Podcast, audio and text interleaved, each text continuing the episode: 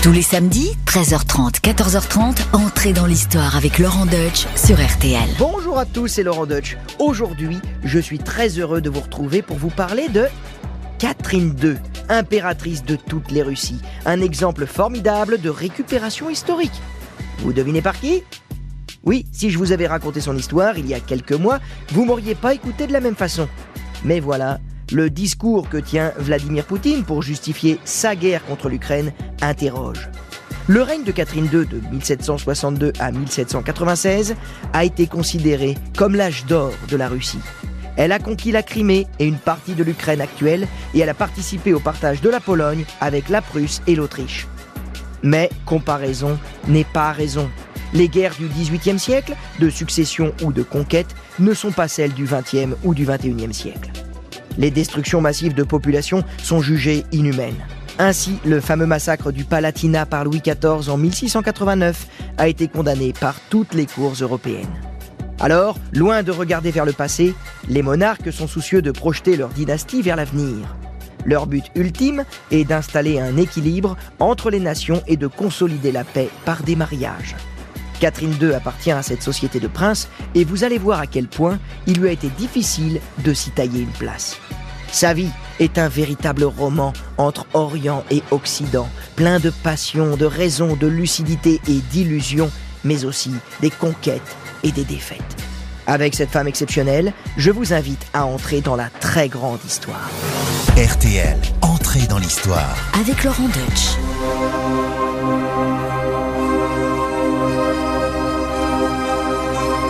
Elle n'est pas russe, elle ne s'appelle pas Catherine, et rien ne la destine à épouser le tsar, et encore moins à gouverner seule toutes les Russies. À sa naissance en mille sept cent vingt-neuf, elle est baptisée Sophie Frédéric Augusta. Son père, Christian Auguste d'Anhalt-Zerbst, est un petit prince allemand protestant qui gouverne la forteresse de Stettin en Poméranie. Sa mère, Jeanne Elisabeth, appartient à une famille plus prestigieuse, celle des ducs de Holstein-Gottorp, proche du Danemark. En mille sept cent vingt-neuf, Sophie est leur premier enfant. Mais, horreur et malédiction, c'est une fille. Sa mère refuse de l'avoir après l'accouchement. Et par la suite, elle ne s'occupera quasiment pas d'elle et lui infligera une éducation très rigide. Et pour corser le tout, c'est le cas de le dire, en raison d'une scoliose, Sophie va porter jour et nuit un corset de fer jusqu'à l'âge de dix ans.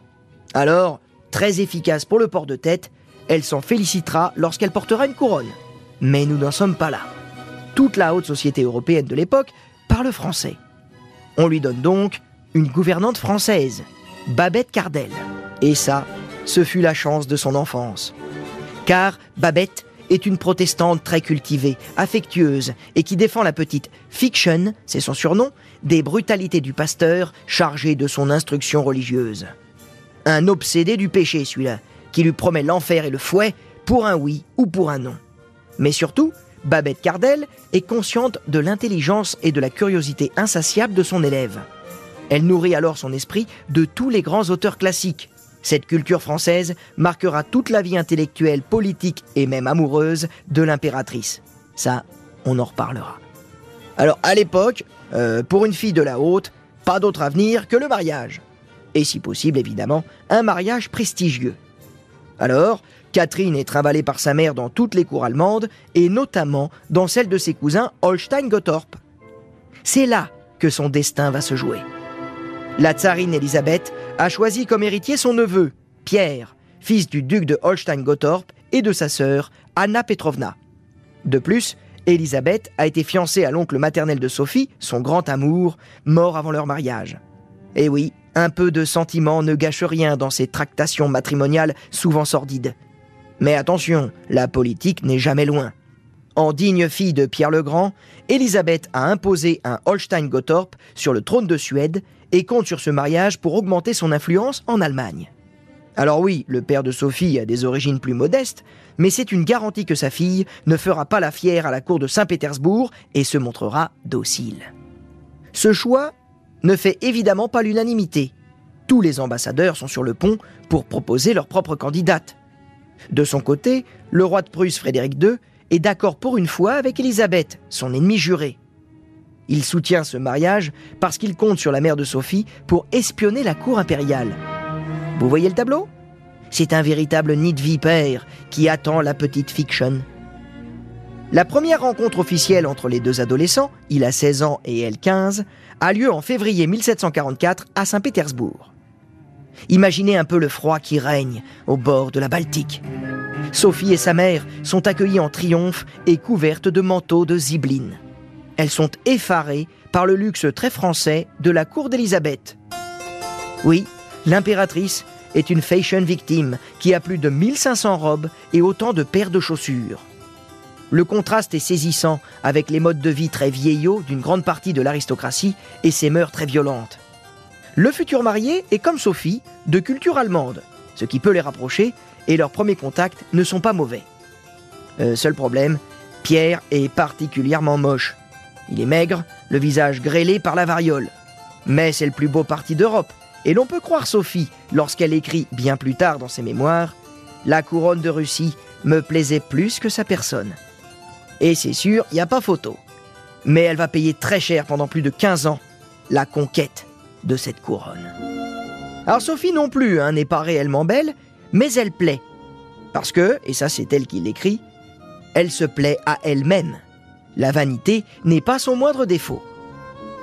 Elle a quand même des traits réguliers, un teint éblouissant, des cheveux noirs, une silhouette élancée, voilà pour le physique. Mais surtout, elle a une gaieté, une finesse, une soumission aux usages, une intelligence des situations et un humour qui vont la rendre populaire à la cour. Contrairement à Pierre, elle a compris qu'il lui fallait devenir plus russe que les Romanov eux-mêmes. Alors pendant des nuits entières, elle répète ses leçons de russe, s'initie à la religion orthodoxe et étudie l'histoire de la Sainte Russie. Le vingt-sept juin mille sept cent quarante-cinq, elle abjure le protestantisme et reçoit le nom de Catherine Alexeyevna. Le mariage a lieu le vingt et un août à Saint-Pétersbourg. La nuit de noces est un cauchemar. Pierre se couche deux heures après elle. Hein, déjà, ça, c'est quand même pas très sympa. En plus, quand il arrive, alors qu'elle, tu vois, ça fait deux heures qu'elle patiente, bah, il est complètement bourré. Faut dire qu'il boit depuis l'âge de dix ans. Et en plus, il s'est fait amener ses poupées et ses marionnettes pour jouer dans le lit conjugal avant de s'endormir. Comme s'il pouvait pas faire autre chose avec ses mains. Bref. En plus, encore aujourd'hui, les historiens s'interrogent sur la stérilité de Pierre trois. En tout cas, il a des maîtresses, mais toutes plus laides et vulgaires les unes que les autres. Bon, il a sans doute consommé son mariage avec Catherine. Reste qu'au bout de huit ans, le couple n'a toujours pas d'héritier et l'impératrice Élisabeth s'agace. Est-ce que c'est elle qui a conseillé à Catherine de prendre un amant, en l'occurrence un des chambellans de la cour, Serge Saltykov? Oui. Le beau Serge serait-il le père du fils qu'elle met au monde en octobre mille sept cent cinquante-quatre? Mystère. Catherine laissera toujours planer le doute sur l'éventuelle bâtardise du futur Paul premier, histoire d'assurer sa propre légitimité. Pendant ses premières années à la cour, la grande-duchesse est sous surveillance. L'impératrice est méfiante. Quant à Pierre, déséquilibré et monomaniaque, il lui fait vivre un enfer. On l'a dit, il est alcoolique, il n'a pas de goût, il est brutal et l'injurie en public. Fanatique d'art militaire, son héros est le roi de Prusse, Frédéric deux. Il fait monter la garde à sa femme, fusil sur l'épaule, pendant qu'il joue du violon. Et peut-être un peu pervers aussi. Hein. Alors, elle occupe sa solitude à monter à cheval, chasser, pêcher et lire. Lire jusqu'à plus soif. Tacite, Machiavel, Montaigne, Brantôme, Montesquieu, Voltaire, les encyclopédistes. À travers ces auteurs, elle se forge une culture politique et rêve déjà d'exercer le pouvoir. Mais gare aux espions. Sa liaison avec Stanislas Poniatowski lui a servi de leçon. Ce jeune noble polonais l'a séduite par sa beauté et sa grande culture. Il a voyagé et fréquenté les salons parisiens et anglais. Et il est fou amoureux d'elle. Mais il est au cœur d'intrigues politiques avec l'ambassade d'Angleterre qui peuvent la mettre en danger. Alors, Poniatowski est renvoyé en Pologne. Mais Catherine ne l'oubliera pas et le fera plus tard roi de Pologne, ce qui n'est pas vraiment un cadeau quand on connaît la suite. Pierre trois accède au trône le cinq janvier mille sept cent soixante-deux et menace Catherine de l'envoyer au couvent pour vivre avec sa maîtresse. Il est très impopulaire auprès du clergé orthodoxe et auprès de la noblesse, car il veut abolir le servage. Et pire, il veut rendre à la Prusse les territoires que vient de conquérir la Russie pendant la guerre de Sept Ans. Ça, c'est une aubaine pour Catherine, qui s'est forgé une véritable identité russe et un réseau de fidélité solide au sein de la garde impériale. Son nouvel amant, Grigori Orlov, est un vrai Russe, celui-là, un géant, pas trop cultivé, mais très sociable, et qui a compris, avec ses quatre frères, qu'elle représentait l'avenir de la Russie. Le vingt-sept juin mille sept cent soixante-deux, elle est dans sa résidence de Montplaisir, à Peterhof, à vingt kilomètres de Saint-Pétersbourg. À l'aube, Alexis Orlov l'exfiltre en urgence avec sa femme de chambre et son coiffeur. Elle n'a même pas le temps d'enlever son bonnet de nuit. Au même moment, son amant Grigori Orlov harangue les régiments de la garde. En trois heures, l'affaire est réglée et Catherine, à trente-trois ans, est proclamée impératrice par ses soldats comme un empereur romain. Pierre trois, qui comptait rendre visite à sa femme, trouve la maison vide. Il s'affole, fond en larmes, boit bouteille sur bouteille et tente de rejoindre la forteresse de Kronstadt. Trop tard, elle a déjà fait allégeance à Catherine. La nouvelle impératrice, à cheval, en uniforme, arrive à Montplaisir et dicte l'acte d'abdication de Pierre trois. L'empereur est ensuite fait prisonnier. Huit jours plus tard, Alexis Orlov écrit à l'impératrice que Pierre trois est mort à la suite d'une dispute un peu violente et il implore son pardon. Catherine a-t-elle donné l'ordre de tuer le tsar ? On ne le saura jamais. Pour autant, ce fut certainement un drame intime pour elle. Par ses nombreux correspondants, elle sait aussi que l'Europe est scandalisée, mais pas étonnée, car la Russie est encore considérée comme un pays barbare, sauvage. La nouvelle tsarine ne fait que confirmer cette réputation. Elle ne pourra pas effacer cette tache originelle sur son règne. Six ans après sa mort, l'écrivaine française Madame de Staël résumera ainsi l'opinion générale. La Russie est un despotisme tempéré par la strangulation. Ça rappelle quelque chose. Bon, il est temps d'éclairer Voltaire sur ce despotisme éclairé. Le despote éclairé est d'abord un despote, c'est-à-dire que son pouvoir est absolu, mais que ses actions sont éclairées par la raison. Ça change tout. Il est adepte de réformes, de modernité et de progrès dans tous les domaines. Bref, il est prêt à tout changer, à condition que son autorité reste absolue. Vous voyez le hic ? Le roi Frédéric deux, l'impératrice Marie-Thérèse d'Autriche et son fils Joseph deux sont les principaux représentants de cette doctrine. Et plus encore, Catherine deux.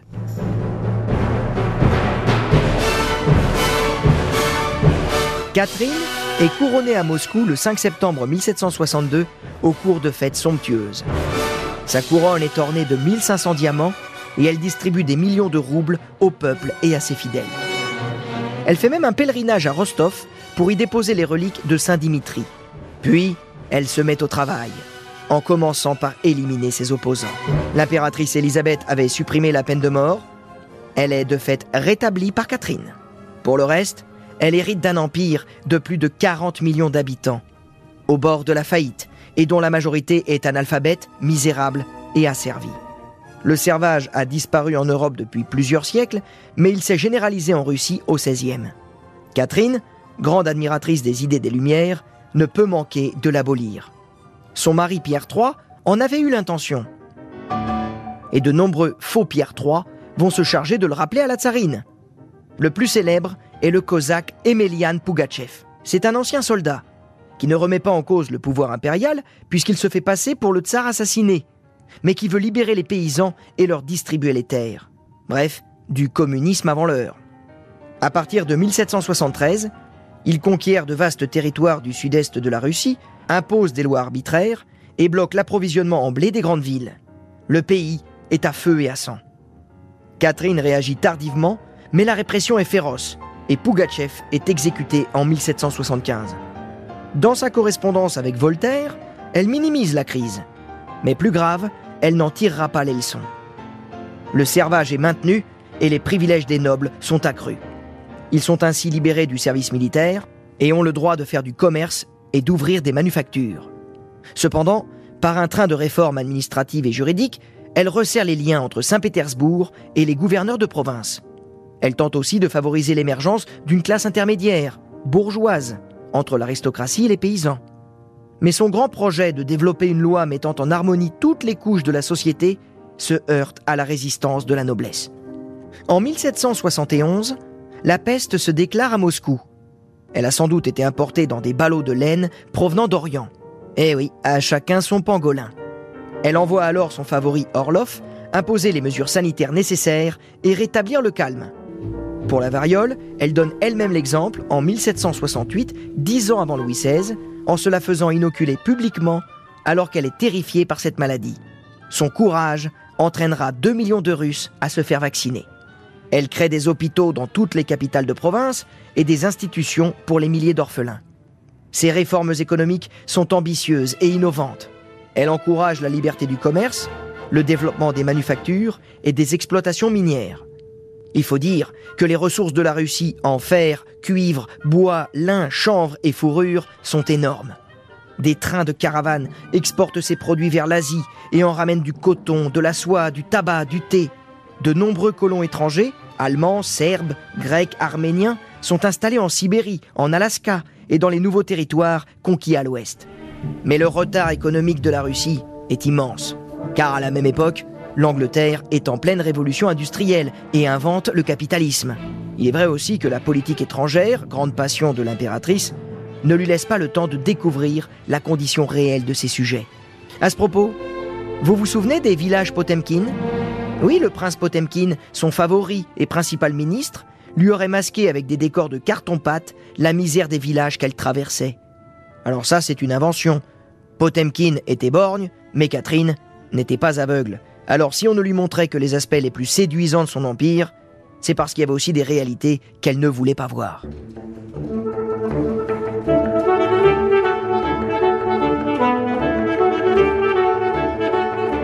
Catherine deux a été une grande amoureuse.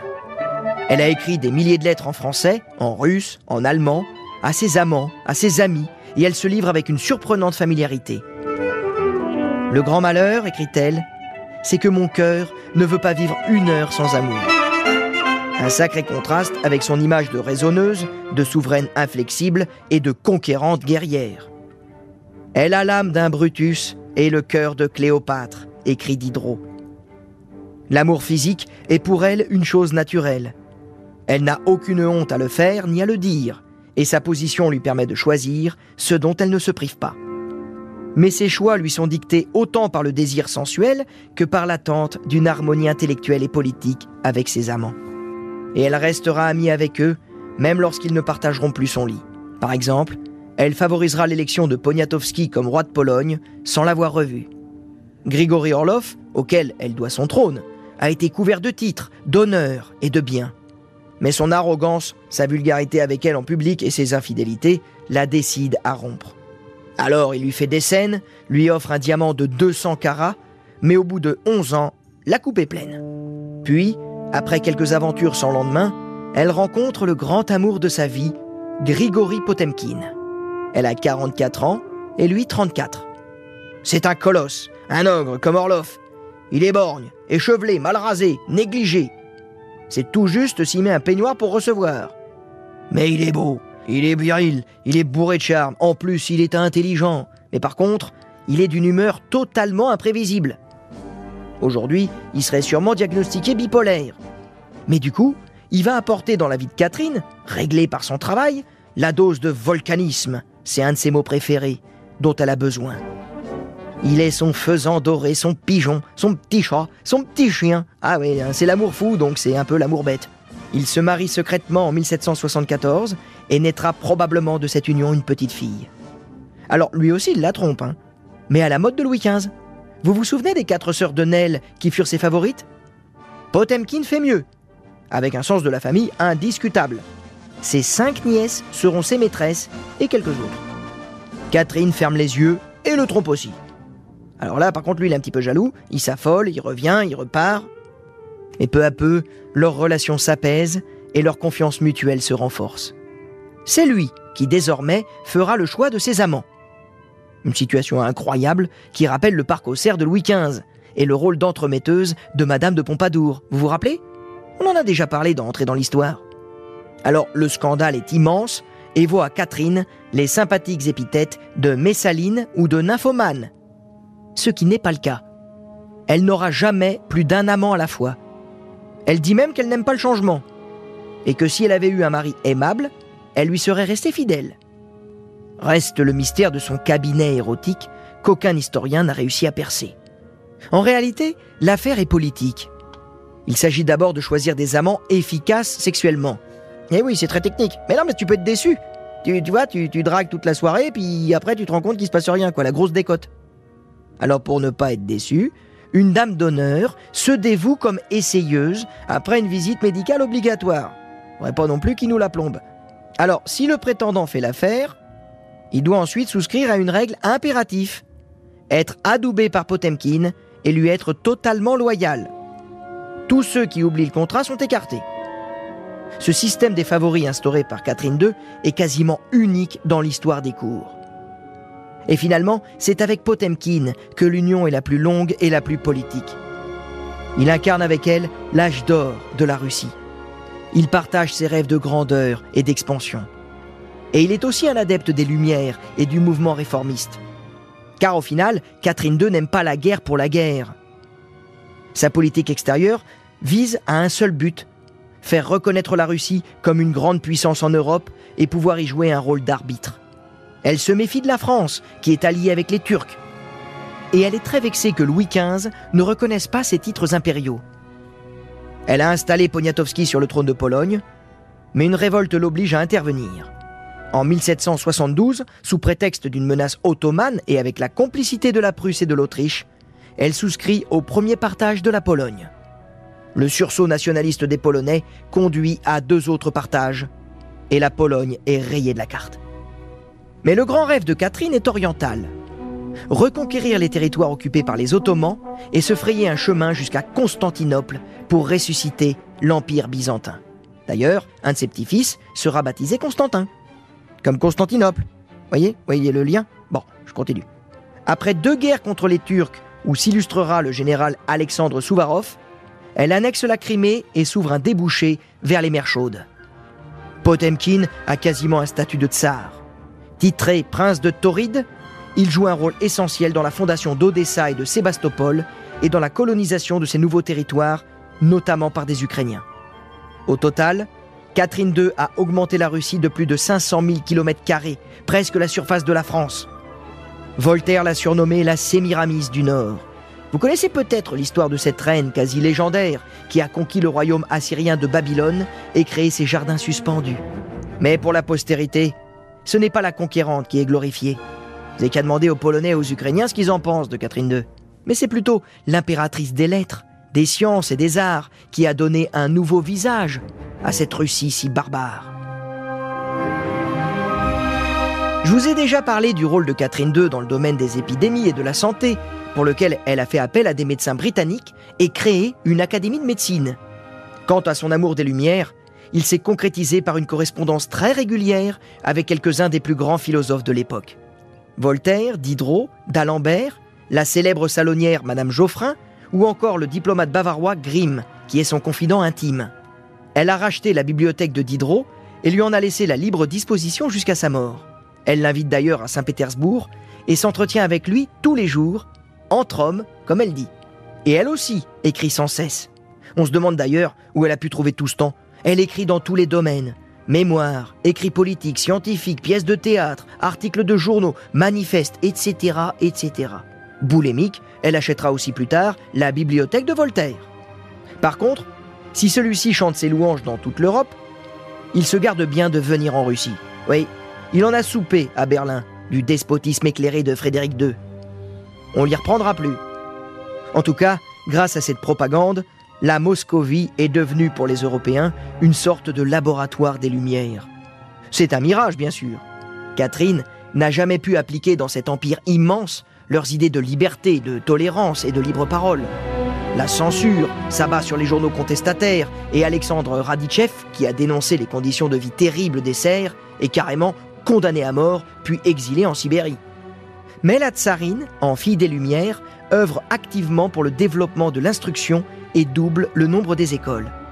Elle crée aussi des écoles militaires et un institut d'éducation pour les jeunes filles, inspiré de celui de Madame de Maintenon à Saint-Cyr. En revanche, les concerts l'ennuient profondément. Elle crée pourtant une académie de musique et une académie de danse. Et surtout, elle lègue à la Russie sa formidable collection d'œuvres d'art, plus de quatre mille tableaux de maîtres glanés dans toute l'Europe et rassemblés au musée de l'Ermitage. Alors c'est impossible de tout vous dire, mais il est incontestable qu'elle a laissé un empire beaucoup plus puissant, riche et évolué que celui des débuts de son règne.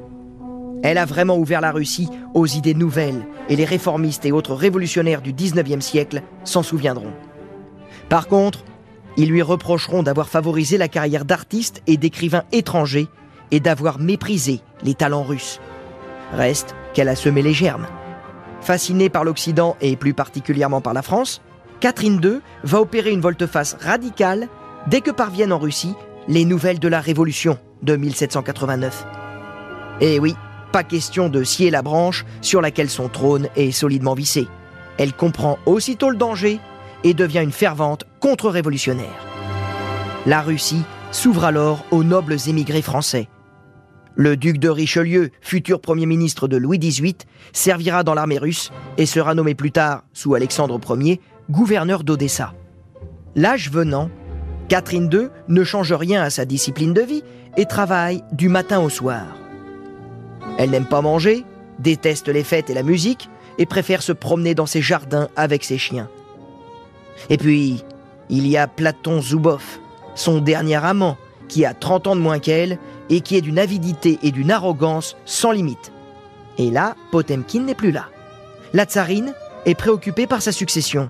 Elle n'a jamais partagé grand-chose avec son fils Paul premier, qui ressemble d'ailleurs à son père présumé, Pierre trois, ne serait-ce que par sa, sa passion pour l'armée. En revanche, elle adore son petit-fils Alexandre. Elle aurait souhaité qu'il lui succède et le forme dans ce but. Mais elle a trop lutté pour imposer sa propre légitimité et le courage lui manque, elle qui en a tant montré, pour risquer un nouveau coup d'État. Elle meurt en mille sept cent quatre-vingt-seize et la vengeance de Paul premier sera terrible. Il fait déterrer son père pour lui rendre les derniers honneurs. Pire, il fait enterrer Catherine à ses côtés, l'enfer assuré. Dans la foulée, il fait supprimer la loi qui permettait aux femmes de monter sur le trône de Russie. Mais Catherine aura sa vengeance. En mille huit cent deux, son dernier amant, Zouboff, participe à la conjuration chargée d'assassiner Paul premier. La révolution de mille sept cent quatre-vingt-neuf lui a inspiré, en bon autocrate, le souhait qu'un homme providentiel restaure en France l'autorité et l'ordre monarchique. Alors, elle ne le verra pas de son vivant, mais jamais elle n'aurait imaginé que cet homme providentiel aurait l'audace de s'attaquer à son propre empire jusque sous les murs de Moscou. Cet homme, il s'appelait Napoléon. Entrée dans l'histoire. Laurent Deutsch sur R T L. Oh là là, mais quel, quel destin, quelle épopée, quelle histoire que celle de Catherine deux. Et pour aller un tout petit peu plus loin, j'ai la chance d'avoir à mes côtés Francine-Dominique Liechtenhan, qui est historienne, directrice de recherche au C N R S, spécialiste de la Russie, auteure notamment d'une biographie sur Catherine deux. Bonjour Francine-Dominique. Bonjour à vous. Bah alors tout de suite, évidemment, on ne peut pas ne pas parler de bien ce sûr. contexte brûlant parce que, si j'ai bien euh, compris, la mer d'Azov, Odessa, Mariupol, c'est une conquête que l'on doit à Catherine deux, malheureusement. Euh, tout à fait. Catherine deux, la Russie, se fait attaquer deux fois de suite à la fin des années mille sept cent soixante et à la fin des années mille sept cent quatre-vingts par les Ottomans, par les Turcs. Et en fait, c'est une réaction contre une agression extérieure qui explique ses conquêtes. Après, il faut voir que Catherine avait une passion, c'est fonder des villes. Donc elle chasse les Ottomans du pourtour de la mer Noire et de la mer d'Azov, et elle y fonde des villes pour assurer la présence russe. Et donc nous avons Mariupol, nous avons Odessa et autres villes qui émergent à cette époque-là et qui sont colonisées par des Ukrainiens, très souvent des uniates, donc des Grecs catholiques ukrainiens, qu'elle ne voulait pas voir située entre les frontières de la Russie et de la Pologne et qu'elle préférait faire exiler vers le sud. Donc il y a eu déportation de population. Il y avait aussi sédentarisation forcée des Tatars euh, qui étaient aussi censés peupler ces villes. Donc on voit euh, un mélange de populations qui n'était pas la population d'origine d'une part et de l'autre cette espèce de volonté de créer une nouvelle Grèce parce que le grand rêve était de pousser la conquête euh, contre les Ottomans ou les Turcs jusqu'à la conquête de Constantinople et d'y créer un nouveau empire, un nouvel empire euh, grec et orthodoxes. Et donc ces nouvelles populations, en quelque sorte, je crois que si je me souviens de mes cours d'histoire, c'est ce qu'on appelait les latifunda, quoi. C'était oui, tout les, à fait. La, une espèce de chair à canon, mmh. et malheureusement on voit à quel point aujourd'hui le terme est, est bien choisi. Mais alors cette conquête de Catherine deux, donc on a bien compris au sud qu'elle voulait en quelque sorte reconquérir à Istanbul, Constantinople, ça s'arrêtait là ou il y avait aussi des volontés d'expansion aussi encore plus importantes à l'ouest, avec la, la, la, la Pologne qui a laissé son statut? Tout à fait, Catherine est en quelque sorte co-responsable avec Frédéric deux et Joseph deux, roi, empereur quand même des Lumières, c'est comme le, le grand philosophe de l'éducation, euh, et ils se sont partagés le gâteau, on appelait d'ailleurs la carte de Pologne, le gâteau, en dix-sept cent soixante-douze, qui a été donc partagé dans un premier temps euh, aux limites des frontières, et puis jusqu'en dix-sept cent quatre-vingt-quinze, il y a eu disparition de la Pologne de la carte de l'Europe. Mmh. Donc il reste la culture, mais le pays, la nation polonaise en tant que pays, en tant qu'entité politique, a disparu. Donc c'est vraiment Catherine deux qui est entre autres à l'origine de cette assassinat de la Pologne. C'est pour ça qu'il faut aussi comprendre les Polonais aujourd'hui qui vivent dans la paix d'une éventuelle agression du côté de la Russie, parce qu'ils en ont malheureusement l'expérience. Oui, et qui sont persuadés oui, qu'ils oui. sont les prochains sur oui, la liste. Sûr, c'est évident. Et alors moi, c'est vrai que j'avais le souvenir de cette ville nouvelle impressionnante qui est Saint-Pétersbourg. Alors oui. ça, on doit pas ça à Catherine deux, c'est un peu antérieur, mais Odessa, pour le coup, euh, c'est une ville qui est créée euh, par elle pour son amante toujours, euh, Potemkine. Tout à fait, c'est créé pour son amant, et ça a été conquis par son amant d'ailleurs, toute cette région-là. Donc c'est une sorte de cadeau, mais ce sont surtout des, des villes qui sont conçues de manière très moderne, avec des rues rectilinéaires et une architecture très moderne. Nous sommes toujours en compagnie de Dominique Francine Liechtenhan pour évoquer le personnage incroyable qu'était Catherine deux. Alors maintenant j'aimerais qu'on s'intéresse à elle plus dans, dans l'intime, parce que bon, c'est sûr que c'était un vrai César, mais elle était aussi euh, amoureuse, elle était presque romanesque, romantique, un personnage de roman aussi, non?